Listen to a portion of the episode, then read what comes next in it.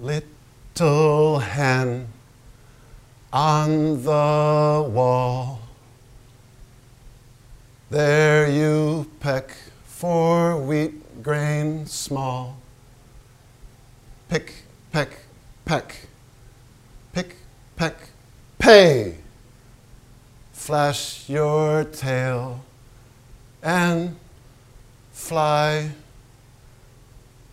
away. Come on, flash your goddamn tail, I said.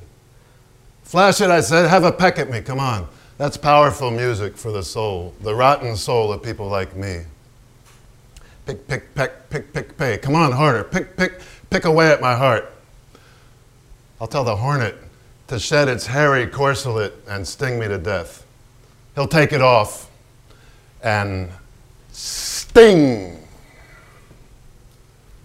Ladies and gentlemen, Jackson Pollock, Jackson the Magnificent, the greatest American painter of the 20th century in flesh and bones and liquid, ladies and gentlemen. Jack the Dripper is at the door. At the door of this bar on the east point of Long Island. Take the second right after Ashawagh Hall and the Old Stone Highway. Then you hum a little tune before going in, a nursery rhyme like a requiem, because you've won two, buckle my shoe, 3% alcohol content in your blood. Cadmium red blood. Jackson Pollock drags on his smoke, and now he'll go into, into the bar that functions as his head. Jackson Pollock's head is a bar, not a head. All I serve in my bar is pure genius, no ice. It rips off your tonsils, plucks out your uvula. Ladies and gentlemen, this evening, Jackson Pollock will bring down the house.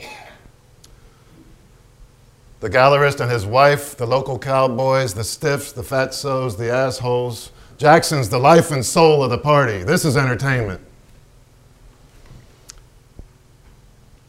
If I had any say, there'd be no more museums. I'd make people buy their paintings and hang them up in the crapper where people have enough time to waste looking at them. Nobody goes to museums. Nobody. Everyone goes to the crapper. I'd like to sell my paintings in beer joints, whorehouses, Rotary clubs, chambers of fucking commerce, ladies' clubs, yeah. Peggy, Peggy Guggenheim is a whore with Yorkies. I want to be buried with her 14 dumbass Yorkshire Terriers. Christ, I'm thirsty. Thirsty. Enough drivel. Excuse me now, hell's this way, follow me. Genius is a childhood illness, hard to cure. Jackson's a genius. My man's a genius. It's not just me saying so. Any baboon with half an ounce of taste and an eye can see it's everywhere, here, there, everywhere. Everyone agrees, even those who don't. He's a genius. That's what genius is. When everyone agrees you're the victim or you're guilty of it, even your enemies, especially your enemies, if they don't secretly think you're a genius, if they're happy to just vaguely despise you, envy you, without hating you from the depths of their souls, without providing proof of their hatred for you, then you're no genius. You're just a special person who stands out for his talent, but you're no genius. Sorry, pal. You owe your genius to a childhood illness. Incurable, unasked for, shitty. Chickenpox mutating to cancer, cancer leading to another cancer, silently devouring you, one blow at a time. That's what genius is. Pollock. It's on your face like a mark of shame you'd like to hide, but it's got you in its grip. It won't let go, will never let go. Drink all you like, Pollock. You'll never escape it. It's how you're made. It's there. It's it's on your face, on every one of your paintings. Poor love. My poor love. And because your face lets you see where to put your feet, like the paintings help you stand up straight, you keep your beautiful face for all to see and tuck your crutches under your arm. Then your genius explodes. You don't want to fall flat on your face, my love. Stumble, slip. You'd be ridiculous. Your genius is just waiting for you to fall flat out on the floor of the city. I'm at our home, at our place. Jackson, waiting for you. Oh, screw you. I made you some fried eggs.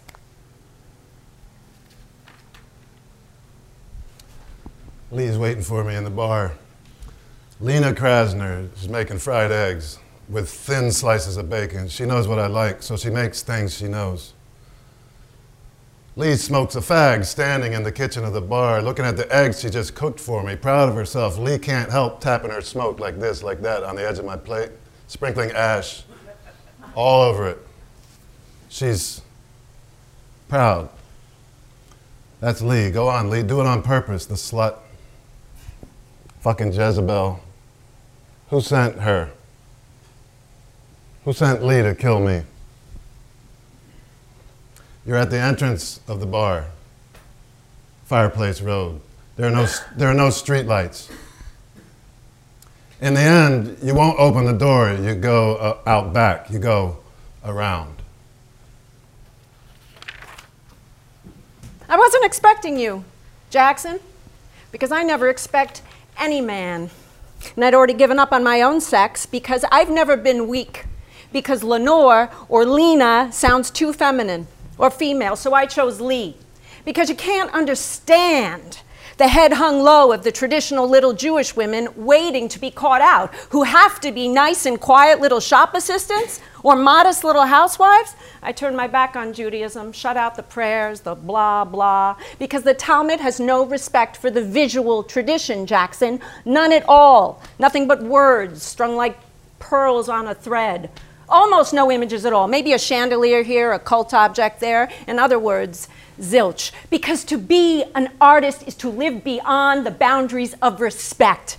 You see, Jackson, that's what the voice from on high told me. I turned my back on my parents because they paralyzed my hands with all their poor old Jewish parental hope. At Brooklyn High, I was no good at anything other than decorating porcelain lampshades and hats. But I wanted Manhattan, and I got Manhattan. In 1926, I crossed the bridge, forgot Jerome Street, bought tight skirts, blouses, fishnet stockings, hated not being pretty. Not that I wanted to be breathtakingly beautiful or anything. I learned to talk louder than men who spoke loud. I learned never to let anyone come between my easel and my model because I wanted to paint. I wanted to paint. I'm the sort of woman, Jackson, who knows what she wants. And one day at 750 Fifth Avenue, I got hot in front of Picasso, Braque, and Matisse. And at 38 West 9th Street at Hans Hofmann, I understood it wasn't about pretending anymore. You shouldn't imitate art, shouldn't cave into reality. Perspective's mere trifle. The canvas is flat, the pigment is inert. That's what Hofmann told us. So, what do you do with a blank canvas? How can you tell something, how can you tell from one brushstroke to the next if it's right or not? Did I put too much salt on your eggs? When is a canvas finished? How is it to be judged? Did I flick too much ash? How can we tell something good from something great? Should a canvas be compared with others? How can we tell something good from something great? I apply the first brushstroke. I look at the canvas, see the tension between my dab of paint and the canvas, between the color from the brushstroke and the canvas, between the space the color covers and the surrounding space. Look at me painting, Jackson. Look at me loving you and not giving a shit not giving a fuck, loving you. Another dab of paint changes all that tension, creates new tension. If I add a line, things get more complicated exponentially. Inner and outer tensions between direction and stability. You love my painting. Do you love me? I know, you love me. Hofmann always talked about push pull, the push and the pull, the simultaneity of elements confronting each other, activating the surface to what end, for what purpose, why? Jackson?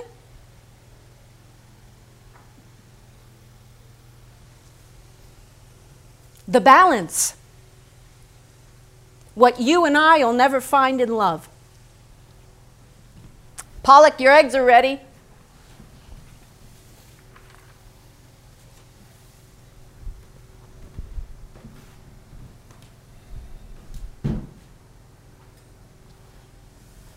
It's all in your fucking head, old man. You could arrange it so Lee cuts you some slack.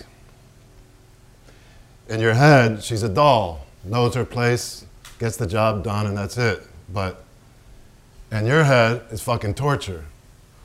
She saves you, kills you, she's on you like a goddamn dirty shirt.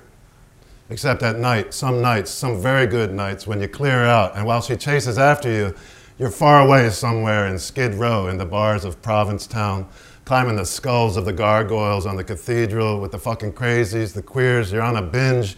You pick up some really hot chicks. Lee can bawl in your bed sheets. She can rack herself, picturing you in the arms of some crack-headed bitch you picked up with a smile saying, Hey, hon, I'm Pollock. I'm Jackson Pollock, baby. Anyway, you go into the bar through the back door. You tiptoe with your big fucking Pollock head on your Pollock neck, your neck sunk into your Pollock shoulders, your Pollock body slumped underneath. The bar is empty. You're all by yourself. Alone and in rut like a filthy old goat. And alone, you laugh. You laugh. You split your fucking sides laughing. You've come in, but nobody's here. Lee's in the kitchen, like all women.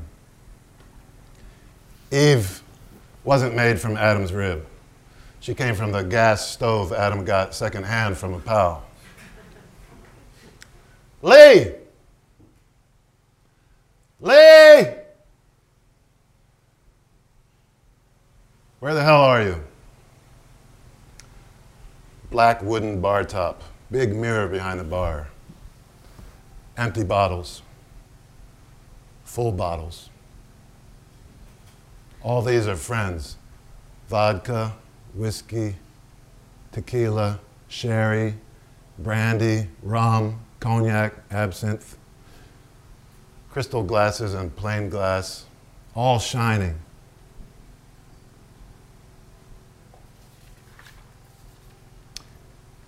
Here I am with my Pollock voice. I hung blue poles above the mirror. The painting I began one, one evening with Tony Smith when I was completely soused and he'd cut his feet on the broken glass in the studio. What a fucking mess. It took me six months to scrape off the shit he'd painted. Green everywhere, like the canvas was painted from the inside of his bladder. Light blue, yellow, and red with bits of aluminum and eight bars of dark blue. I fixed it in the end. I hung autumn rhythm and lavender mist between the bar tables. I wanted a balcony to be closer to God, to tell him, you know, nature's really not your thing. You don't know shit about it. I'm nature, okay?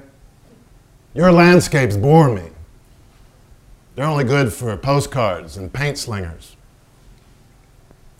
There's the kitchen, the crapper the storeroom, the stock, everything abandoned, waiting to be dragged back into use. The dirt, the dust, the rats, and the fly shit, like in every head. There you are with your Pollock voice. You're the barman. You're the kitchen porter, too. The busboy, the asshole cleaning the joint, the traveling salesman. But you're the only client. There's nothing to talk about except maybe from time to time a bull, a passing bull that needs to slack his thirst before goring some goddamn horses and a torero to the cries of the crowd. A bull comes into the bar, nostrils flaring, dry eyed, mean motherfucker, blacker than black. The bull eyeballs you. On his left horn, you see death. On the other, love under his hoof, holding up 1,500 pounds of muscle, you recognize Picasso, caught in a vice between the ground and the beast. His temple's about to explode under the weight, his face deformed under the pressure. He won't last much longer. You've had this dream before. You recording? I hope you don't mind, Mr. Pollock. I don't mind. Who are you, Jackson Pollock? They say I'm the greatest goddamn American painter of the 20th century. Besides, what does anyone remember about the earlier centuries? Mr. Pollock, tell us a bit about your work methods, your habits. I'm sure our listeners are eager to get into the painter's lair and get to know some of your secrets. My painting doesn't come from an easel. I hardly ever stretch my canvas before painting it. I hang the canvas without a frame on the wall or lay it on the ground. I need a surface that resists me. I feel better on the ground. I feel closer to it. I'm part of the painting. I walk around it, I step into it from all sides. I'm literally in it, like the Indians out west when they paint with sand. Mr. Pollock, what tools do you usually work with? I don't like painter's tools. I don't want a palette or a brush. I prefer sticks, spatulas, rollers, sometimes my nails, and knives. I make the paint run or bulk it up with sand, pounded glass, other things, foreign bodies. Mr. Pollock, are you in control when you paint? Are you the master of the painting? When I'm in the painting, I have no idea what's happening. It's only afterwards when I've regained consciousness that I know what I've done. Rework the image, destroy it. That never scares me because a painting has a life of its own, a separate life. I try to let that come to the fore. If I lose contact with a painting, then I get it wrong. Otherwise, it's pure harmony. I give and take. It's so easy to give and take. And the painting takes shape as it must. Mr. Pollock, you, you often say, why look outside for what is stored in the subconscious? It's the subconscious one must paint in one painting after another. My painting is direct. I want to express my feelings, not illustrate them. I control the flow of the paint. I can control it. There's nothing accidental. There's no beginning, no end, there's no subject. I paint from the inside. I'm the whole landscape. I'm inside the painting. It lives its own life. I live mine, but for a moment or two, we share the same room. Mr. Pollock, tell us about the, your death, if you don't mind. I'll take the Olds convertible. It'll be full of people, women, because I can't stop the women. I'll have drunk enough to burst my liver. I'll keep my foot on the accelerator to get up to some insane speed. The car will spin off the road, crash into the undergrowth. Edith Metzger will die as well. I'm sorry, Edith, you shouldn't have gotten to the car. Ruth Kligman will survive. She'll live to grow old. I'll be buried at Springs on August the 15th, 1956. The coffin will stay shut because I'll be broken to pieces. The undertakers will fill in the grave. And that's it. Jackson Pollock is dead. He was 44 years old. Are you okay with that? I'm okay with it. Jackson Pollock. Lee Krasner. Lee Krasner. Jackson Pollock. Jackson Pollock. Jackson Pollock. You're drunk. Dance with me, gorgeous. Long ago, I danced the boogie woogie with Piet Mondrian at the Cafe Society uptown, but absolutely no recollection whatsoever of a dinner dance at the Artists Union where you say you invited me to dance, Mr. Pollock. I came up to you and purred, dance with me, gorgeous. I don't remember. I stepped on your toes. That's why I forgot it. Then in November 1941, you climbed the five floors to my studio on East 8th Street. I knocked. Normally, I don't answer. Hello? Yeah? My name is Lee Krasner. I'm a painter. We're in the same exhibition, you and me. John Graham, you know, the one with Picasso, Derain, Segonzac. I know you know. I ran into Louis Bunce at a gallery opening. He told me you live here. I live close by on 9th. Come in. And then I saw. If you want, Lee, if you want, you can do your little number again, the one about being overwhelmed. Everyone's watching, listening, drinking in your words. Go on. Put on your little show. Lee Krasner. I came in and I saw Pollock's paintings. I saw them and I was blown away, bowled over, crushed. I said to myself, Dear God, this is it. Yeah. I nearly died. Oh, yeah, right. Lee dying. That's it, for sure. You offered me a drink. I was born in Cody, Wyoming. Brooklyn. I'm 33. An old maid. You know, I didn't know much about you. Cut the crap. Lee Krasner, talk. I always had an eye on you ever since the first time you stepped on my toes in 1936. I remember, that is. The truth is like a ferret in the gutter. I see through her, you know, all ferrety and ladylike. In the sewers with maggots. Like the maggots, she slips off the hook. The truth is full of maggots. You're full of maggots, doll. Got it? Got it. Good. We're straight. We told each other the essentials. When he opened the door, I didn't see any paintings, just a tiny little cubbyhole. It stank like dead rats. It stank like a male in heat. He showed me into the studio, wicker chairs falling apart, hundreds of cans of Martinson coffee. And then his shoulders. He showed me masked image, the magic mirror, bird. Really, it wasn't bad, but him, he he had fantastic hands, powerful. Pull my hair, I wanted to say to him. You're the most magnetic biped I've ever met. It took me weeks to decide to see her again. Weeks before visiting her in her studio. Oh, it's you. Yeah, Some coffee. yeah. I went to get my jacket from the hall and shouted, Let's go then. I'd never turn the gas on in the kitchen, the cupboards were always bare. Anything you say, gorgeous.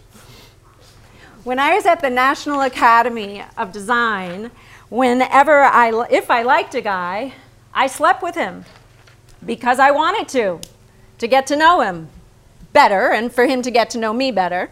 I never went out without my diaphragm. But with you, it was different. Jackson Pollock took his time. Jackson Pollock thought it over. Said to himself, Yeah, well, why not? Okay, come on. Who cares? A beer, a cup of coffee every now and then, some chit chat, small talk, the paintings he was working on. Deep down, I wondered, when are you gonna fuck me, you bastard? In the end, I told her, You're a good painter for a woman. A good painter.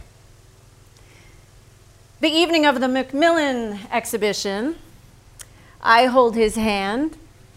He looks away, but everyone thinks they're together. Krasner and Pollock. It's a done deal. She looks like a cow, and he's the post she's tied herself to. What a couple. Nobody wants you. Nobody wants you. perfect. Yeah.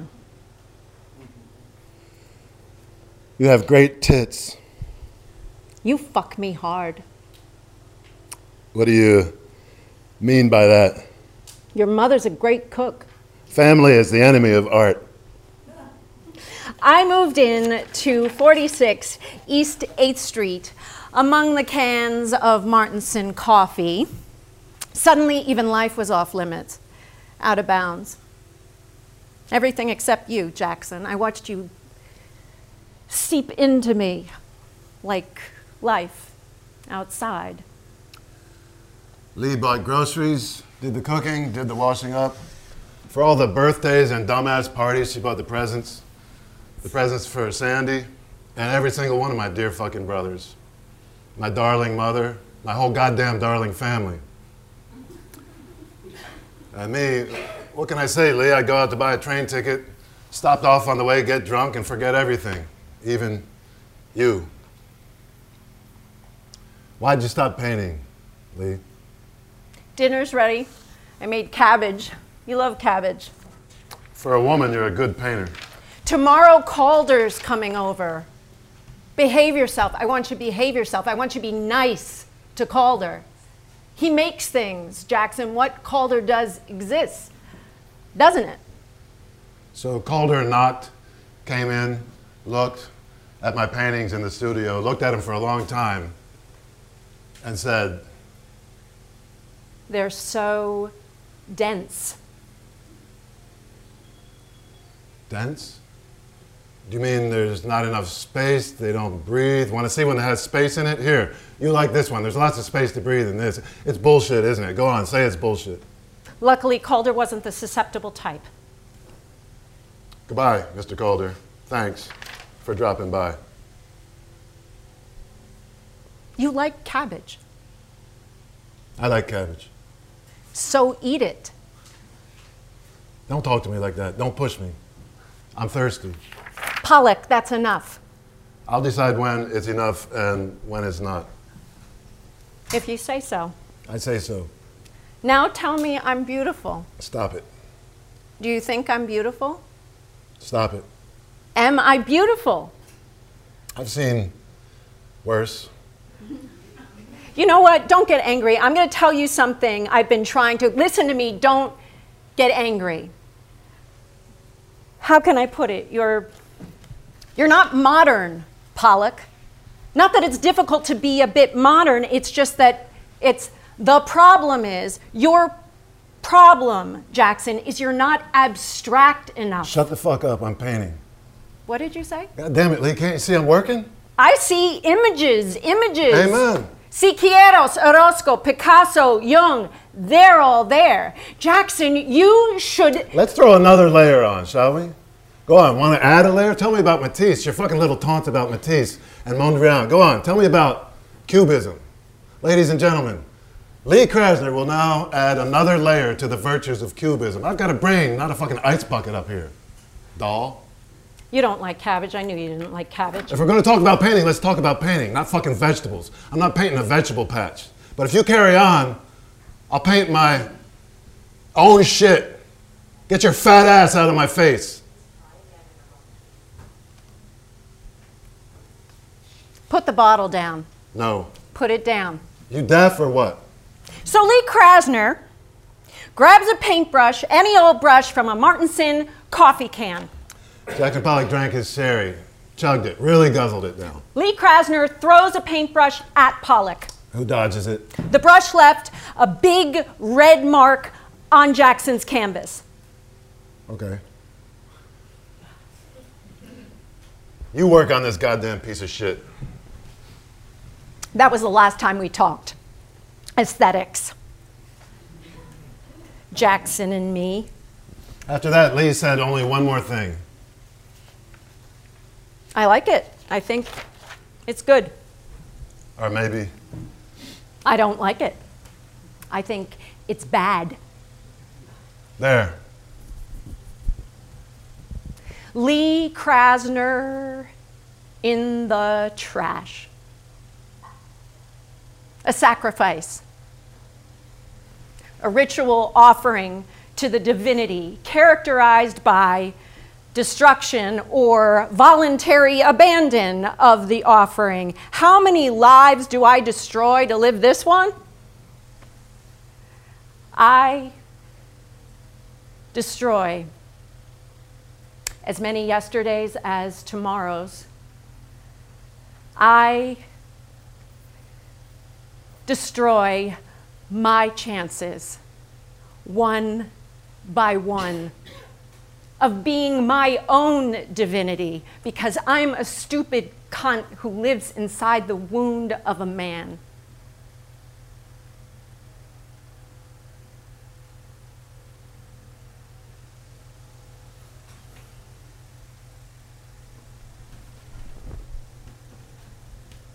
Painting and killing myself. I don't do anything else except painting and killing myself. Colors and massacre. The canvas and the tarantulas. Liquids and liquids. What I paint are confessions. I, the images come to me, that's all. They come to me. It takes as long as it takes days, nights, slowly lifting fogs, but they come. The images keep coming. If, when, when they don't, I, I don't make love. It's as simple as that. I'm a man who doesn't make love. Though he's horny as hell. Horny as hell. So if nothing comes, no image, I have to get even somehow. I have to knock the table over, break a window with my fist, grab a knife, brandish the blade. It talks better than I can, better than those fucking colors, colors I can't even choose. And we talk to each other in soft words of love the knife and me, the big blade and the sidekick from out west. Words of love will never soften the blow of failure, the brutal confession of my own failure. And even if, even when, when the painting is there, when I've said what I had to say, yeah, even, it's always, always the same thing. I paint my surrender to the object of my desire. I paint my rebellious, sterile anger. I paint in the cracks between my dream, the bit of reality I thought for a moment I'd grasped, and his lame translation.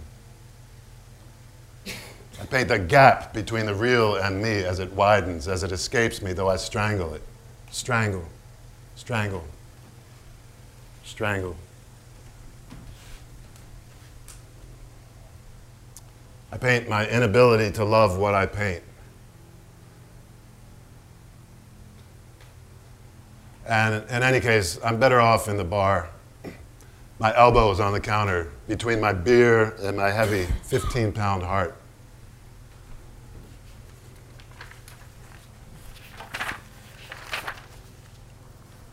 You're recording? Am I close enough to the microphone?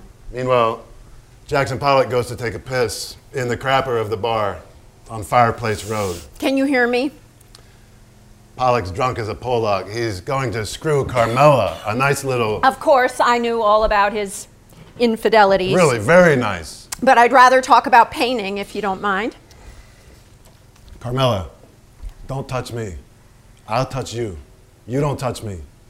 Only I. The fractal analysis of Pollock's work by Taylor, Micolich, and Jonas shows that his work respects the principle of statistical autosimilarity. I'm a boy from the American Midwest. I was born in Cody. I've got all these brothers, dear fucking brothers.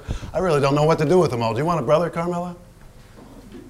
You got a name like a red clawed Dago bitch. You probably got a shitload of brothers too. Right, so my little Dago bitch with your red claws. You bite too, don't you? Don't bite. Only me.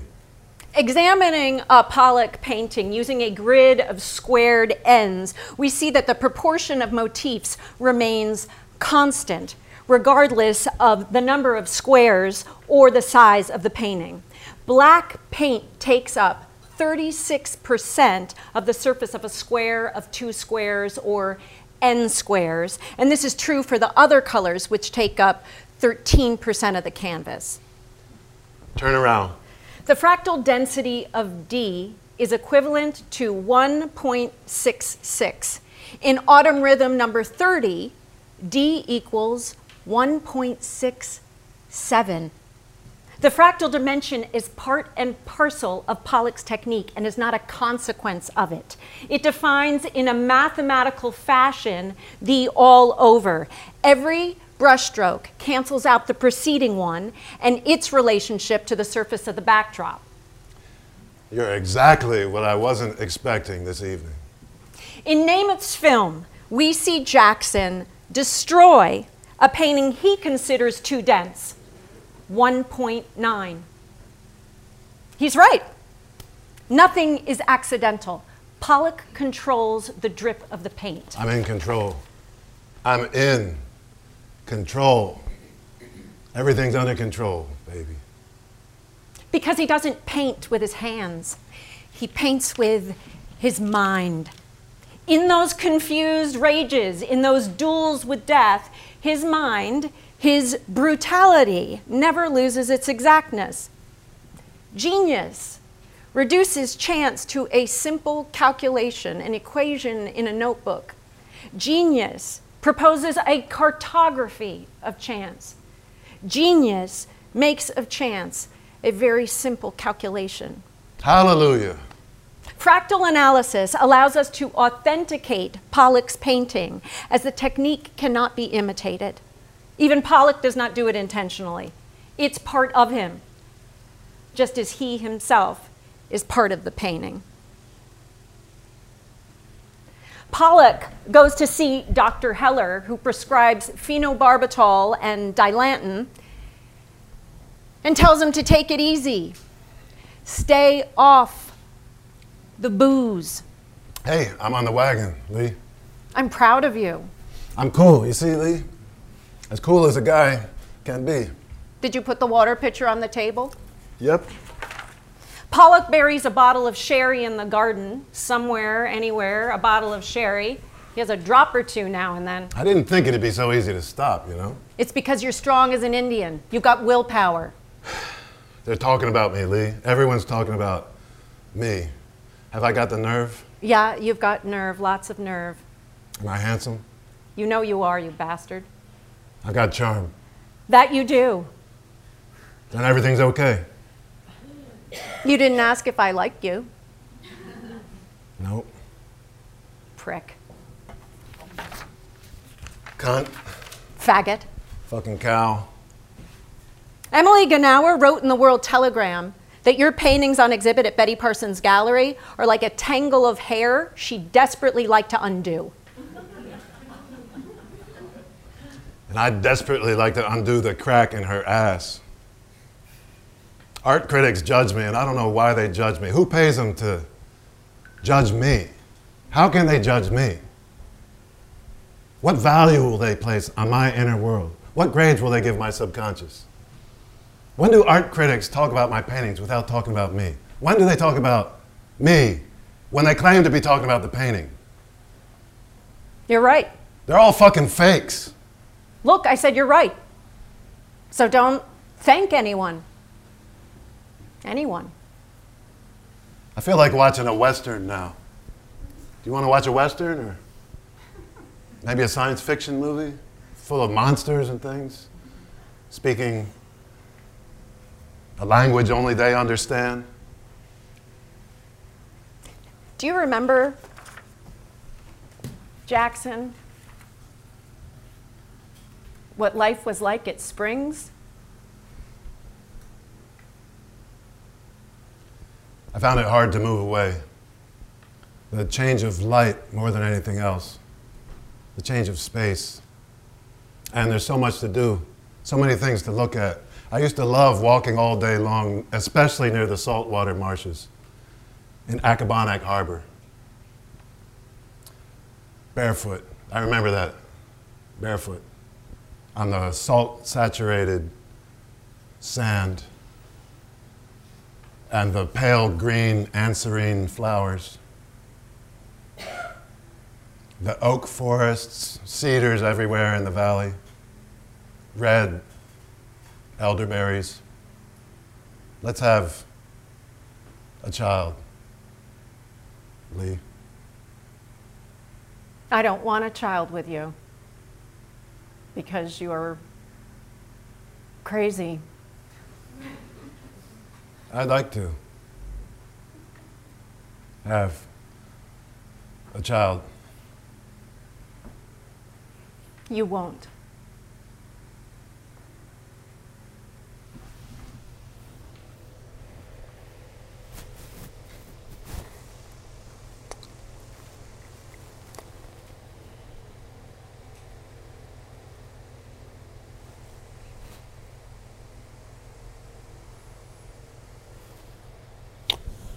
Then I became a star. I posed for a close up in front of summertime. Nice. Cigarette in my mouth, hands crossed, fucking proud. Like, come closer and I'll kick your goddamn ass kind of thing. Life magazine asked the following question Is Jackson Pollock the greatest living painter in America? Under the lights, I like to look nervous, ill at ease, a little vulgar. I find that closer to the mark. Learn to press the, press the flesh, Pollock. I look really great in these shots. Uh, the article is really hats off. I better send a copy to my mother. Sande has to see what a star I am. And Chaz and Mart, all of them. Who wouldn't pay a few hundred bucks for a painting by the artist featured in Life magazine? I became a celebrity. People said I had a special kind of aura, an unusual presence. I became a poetic thing, a monk, a guru. People thought I was the Messiah. They said he's gentle and relaxed, radiant. Now and then, for our guest, Jackson put on a class act right out of Roman mythology. Or else he served up three lines of Finnegan's Wake, he learned by heart, a smattering of T.S. Eliot, and everything's cool. Success is definitely a misunderstanding. At the same time, I was making red currant jelly, keeping an eye on things. Cut me some slack, would you? What do you know about a woman in love? Fuck you. I love you. Bullshit. Crazy about you. Red currant jelly. What a crazy fucking idea.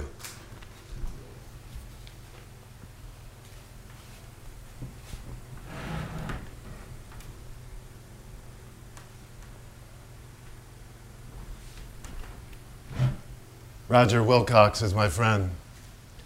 He's an engineer. Strange sort of guy. He wants to hypnotize me.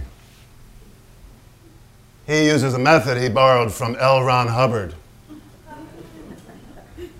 of Dianetics fame.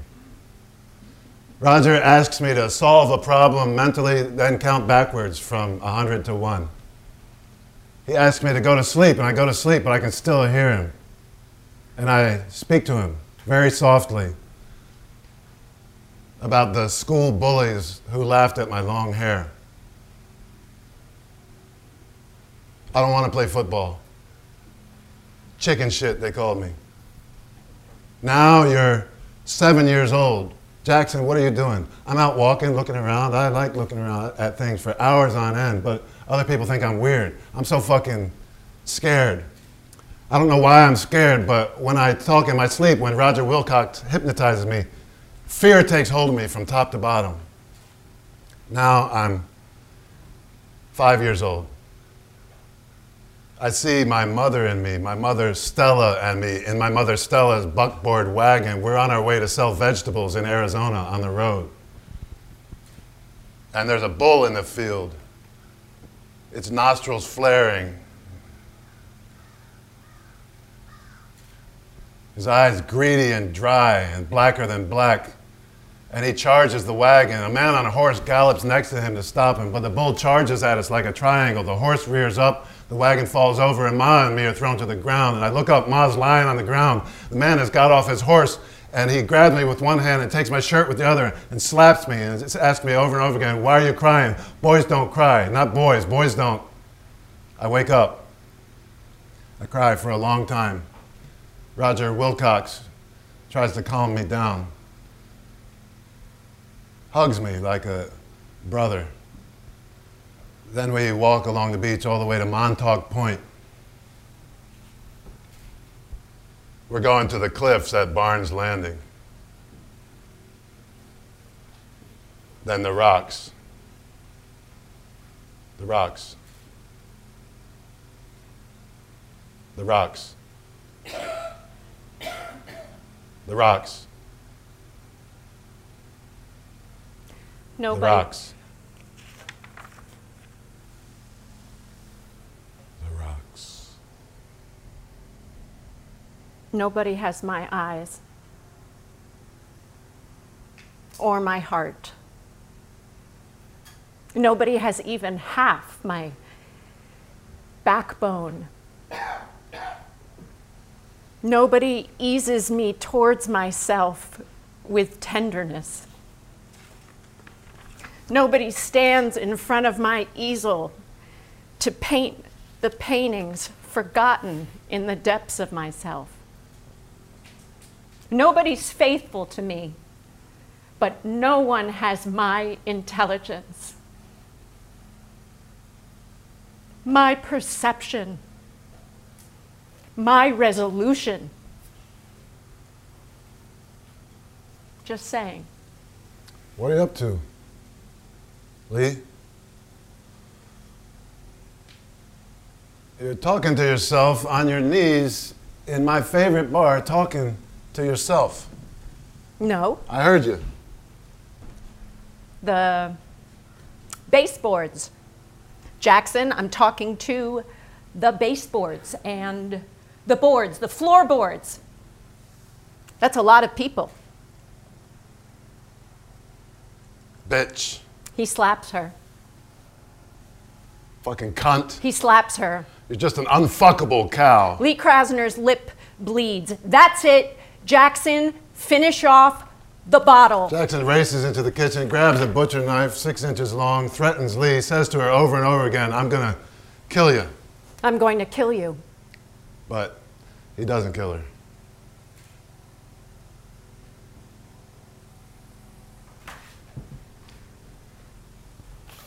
Dear Sande, Lee and I are in Provincetown for the summer.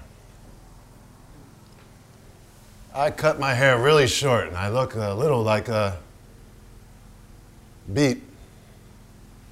Jackson, do you mind telling me what the hell you're doing with that fairy, Tennessee Williams? Yeah, you two have some laughs together, a couple of drinks. Sure, I don't want you to see him anymore. I'm a bit on edge because Jackson goes out with friends a lot. Other than that, we watch the Portuguese fishermen at the docks. We take walks on Commercial Street, Jackson and me. Tennessee Williams says the world can be divided into fairies and loonies. So, where does that leave women? Jackson, doorbell. Go open up. Jackson's writing to his brother. You go, he says. Jackson, it's Tennessee. Tennessee, yeah? He's got a suitcase. Hey, Tennessee, what are you doing here? Jackson asks him, and I'm asking myself as well. He replies, I need a vacation.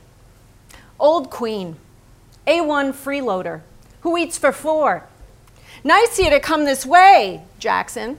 Nice you to come this way, Tennessee, says Jackson. He comes in, asks, Where am I sleeping?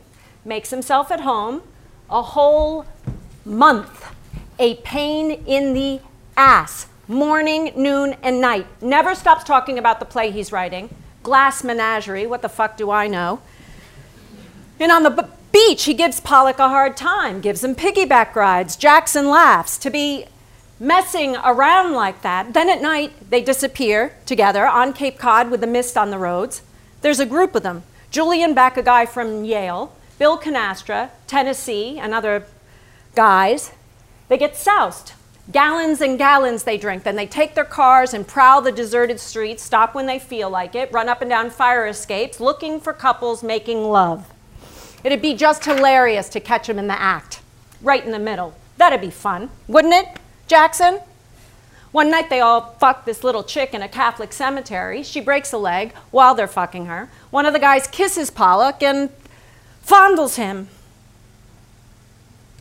Pour me a bourbon. Lee, Stuff it. pour me a bourbon. Do you want fried eggs? Bourbon. I can make you some toast. Roast chicken, veal saute. What are you. Jackson, stop that! Pollock, please. Jackson! Pollock!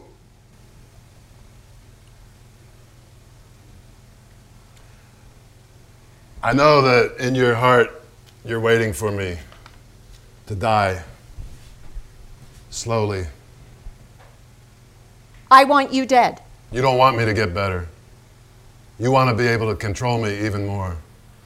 Like you're on a hill, and me, I'm in the valley down below with the dandelions and the train tracks. New York, November 28, 1950. Exhibition at Betty Parsons. Everyone turns up to see the famous painter, but nobody buys. Pollock, you're drinking more than ever again. You're a schmuck, and your exhibition was flop. Gorky and de Kooning are being pushed. Everyone's talking about them more than about you. Poor Jackson. Pollock.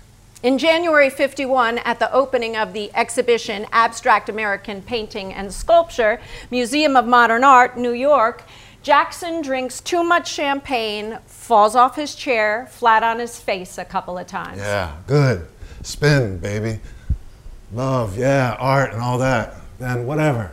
Because how many bucks for one of my nail cuttings? Tell me, douchebag, you married? Got a ring on your finger? I myself have fucked beavers.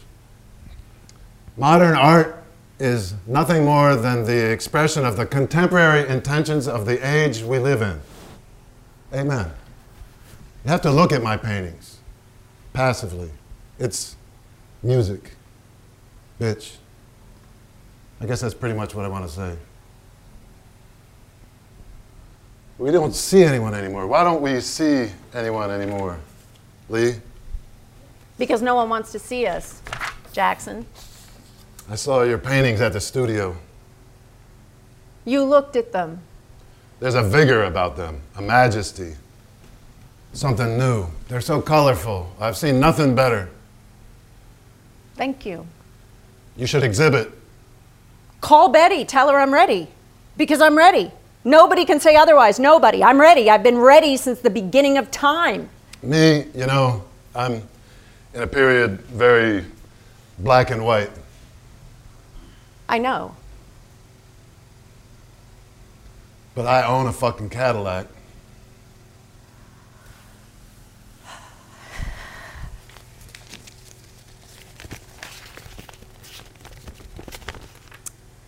The American Action Painters by Harold Rosenberg.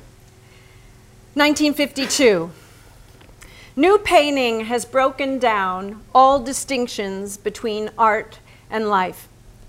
If the artist aspires to continue painting or writing, even as he feels the political trap closing in on him, he must have the utmost faith in the pure possibility. Because he works directly with the materials of his own existence, he is the only non alienated worker in America. The modern painter starts with nothingness. That's the only thing he copies. He creates the rest. For every American painter, there's a moment when the canvas becomes an arena open to his action, a space in which to reproduce, recreate, analyze, or express an object, real or imagined. What should have happened on the canvas is not a picture, but a happening, an action. Ever since the painter has become an actor, the spectator has to think in terms of a vocabulary of action inception, duration, direction, vigilant. Action painting is not mere action, for it to be genuinely avant garde, it must be an act of personal and political liberation. The test of any of the new paintings is its seriousness. And the test of this seriousness is the degree to which the act on the canvas is an extension of the artist's total effort to make over his experience. Existential anguish is not enough. Sincerity is the key. It's too late. And a neon light crackles on Fireplace Road. Streetlights should grow everywhere, like moonflowers. Light doesn't grow, and it's getting dark. Get me some light here. I want to make a film about you, Jackson Pollock. Yes, of course, Mr. Hans Namuth. Film me. Then there will be no doubt about my genius. Amaze me. I want a concrete surface, a long canvas, a small footstool, several pots of paint. I'll take care of the dramaturgy. You come into the shot with your trousers and denim jacket. You sit down on the stool, you slip, on, slip off your moccasins, slip on your old shoes without laces. Those old paint splattered shoes are great. Turn to the canvas, contemplate it with an air of thoughtfulness, please. That's it. Think. Think mysteriously and pick up a paintbrush. Cut! There's a cloud, Mr. Pollock. We'll take it again. Let's take it again. Cut! The light isn't. Action! Cut! Shit, Mr. Pollock, I don't have your face. Your face is just as important as what you're painting, Mr. Pollock. I want to see your face. Maybe you could paint on glass for me, a sheet of glass placed on the easel, something like that. I'd like to film you from below. Then I'll get everything. I'll film you from below. The, your painting, your face, your movements. Cut! It's too cold. My hands are trembling. Cut! I'm sorry. Nothing I can do about the weather. I'll be back next weekend. Cut! Continue. Action. Cut! I can't find the right position for you. Do your entry again. Cut! Are you doing it on purpose, Mr. Pollock? I didn't say action. I'm the one who says action. Sorry, Hans, but it's so goddamn cold. My hands are numb. Mr. Pollock, we don't have any lighting for the interior. You have to put up with it. I'm frozen. Deal with it. I'm blue, Hans. Deal with it. I'm going. That's it. Wonderful. We're done. Jackson Pollock, please put that down. What'd you say, Hans? Put that down. Uh, where should I be? When do I come in? Should I go now? Do this. Do that. More orders, Hans? You're in my bar. You're in, you're in my, get the hell out. Out! Native Indians think you're stealing their soul when you take a picture of them. Maybe they're onto something. What do you think, Hans? You're just a two bit photographer, and I'm the greatest American painter. You're a fucking fake, Hans. A fake. I'm not a fake, but you are, Jackson. You're a fucking fake. No, you are. You. No, you. You know I'm not a fake. You know that. But you are. You, Hans Namuth, a fucking fake photographer. Fake! Fake! Should I go now? Should I go? Now? Jackson, don't do that. Now?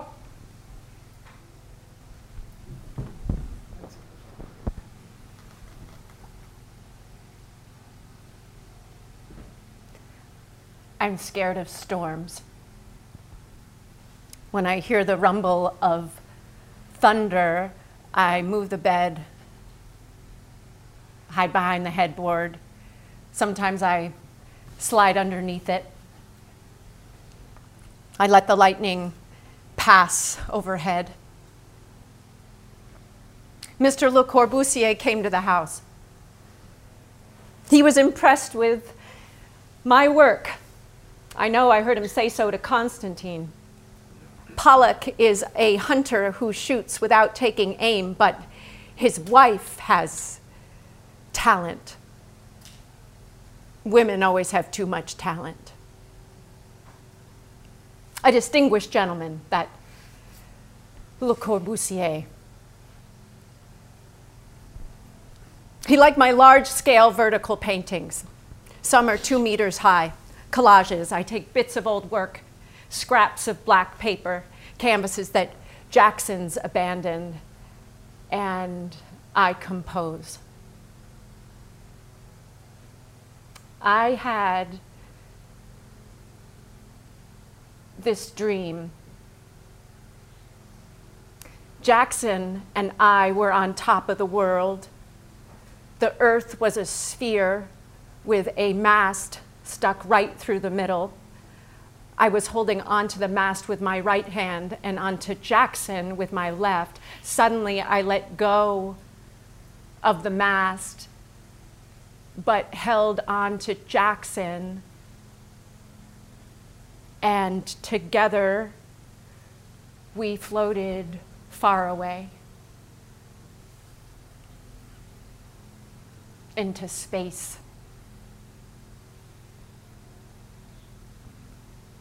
I'm afraid of storms. A storm always means disaster. I'm not eating anymore. Jackson's really mean. I think I don't love him anymore.